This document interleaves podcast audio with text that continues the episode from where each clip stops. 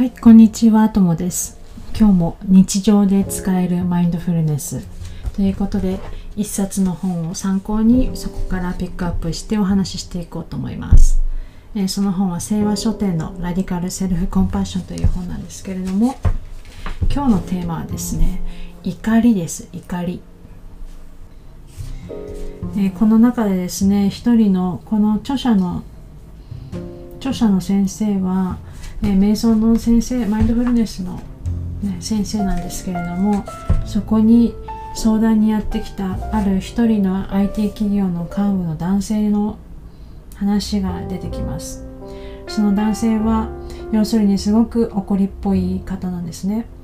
他人に対して、まあ、仕事の、えー部下に対しても人前で怒りをぶちまけてしまったり、えー家族にも厳しいと、えー息子たちにも、えー厳しい、えー妻にも自分が思い通りに動かな動かなかった時に怒りを爆発させてしまうと。そして困り果てた妻が、えー心理師に相談してでマインドフルネスの瞑想を勧められそしてこの著者本の著者の瞑想のクラスに参加するようになった。そんな一人の男性の話が書かれています。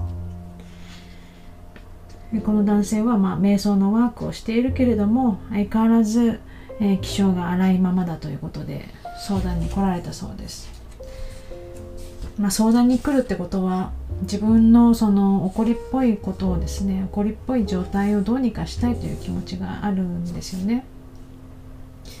で実際にこの理性を失ってしまう怒りで理性を失ってしまう自分が大嫌いだと正直に話してくれたそうです。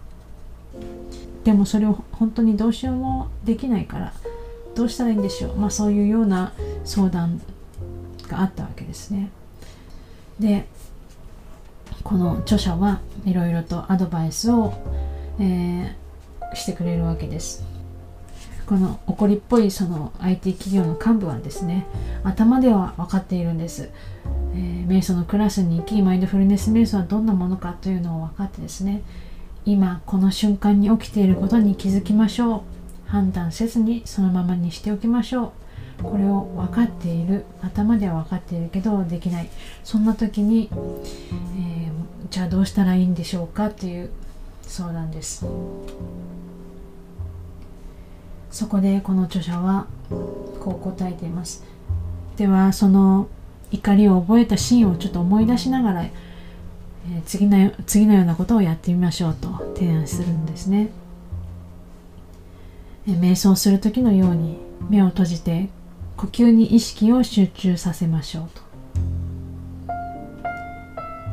そして目を閉じたらその出来事の状況の中で最も動揺する部分最も怒りの感情がこみ上げてくる部分そこを思い浮かべてで自分に質問してみてくださいと。今私の中では何が起きているだろう。そう質問してみてください。その時に思考。考えですね。考えの思考。感情。体の感覚。気づいてみてください。そんな中でも最も際立っているものにでは注意を払っていってみましょうと。もしかしたらそれは人を責める気持ちであったりもしくは体に熱や何か圧力を感じているかもしれません。そういった例えば体の中で起きていることにもそういうふうに熱とかですね圧力とかそういうふうに、えー存在している状態に名前をつけて認識する。ということをやっております。その後今度は2つ目の重要な質問をします。その感情とともにあることができるだろうか。その感情をありのままにできるだろうか。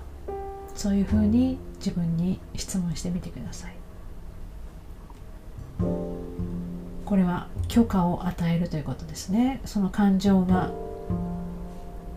その場にいていいよという許可を与えるステップに入ってます、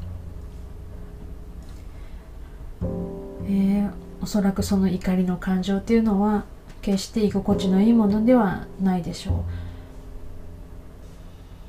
それが居心地の悪い感情でもそしてそれを感じたくないと思っていても立ち止まって間を空けてスペースをとって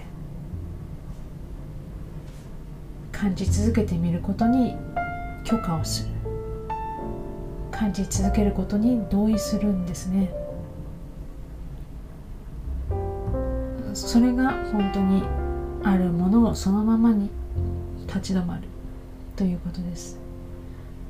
それができるかどうか試してみましょうと。優しくアドバイスをされています。その怒りの感情もしくは人を責めてしまうという考え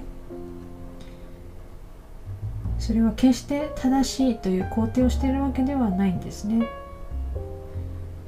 ただそこに今ある。という事実現実を肯定しているというわけです。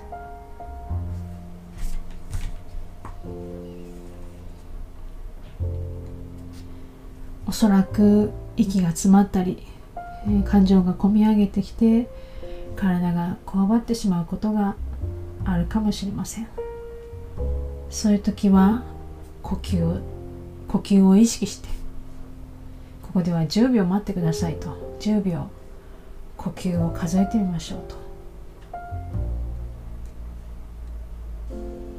そしてゆっくり目を開けてみましょうと。こういうふうにアドバイスをされています。その時にこの怒りっぽい IT 企業の幹部の男性はですねえたったこれだけでいいの？と。驚いたそうなんですけれどもこれを日々練習してみてください。さてこの男性がその後どうなったのか。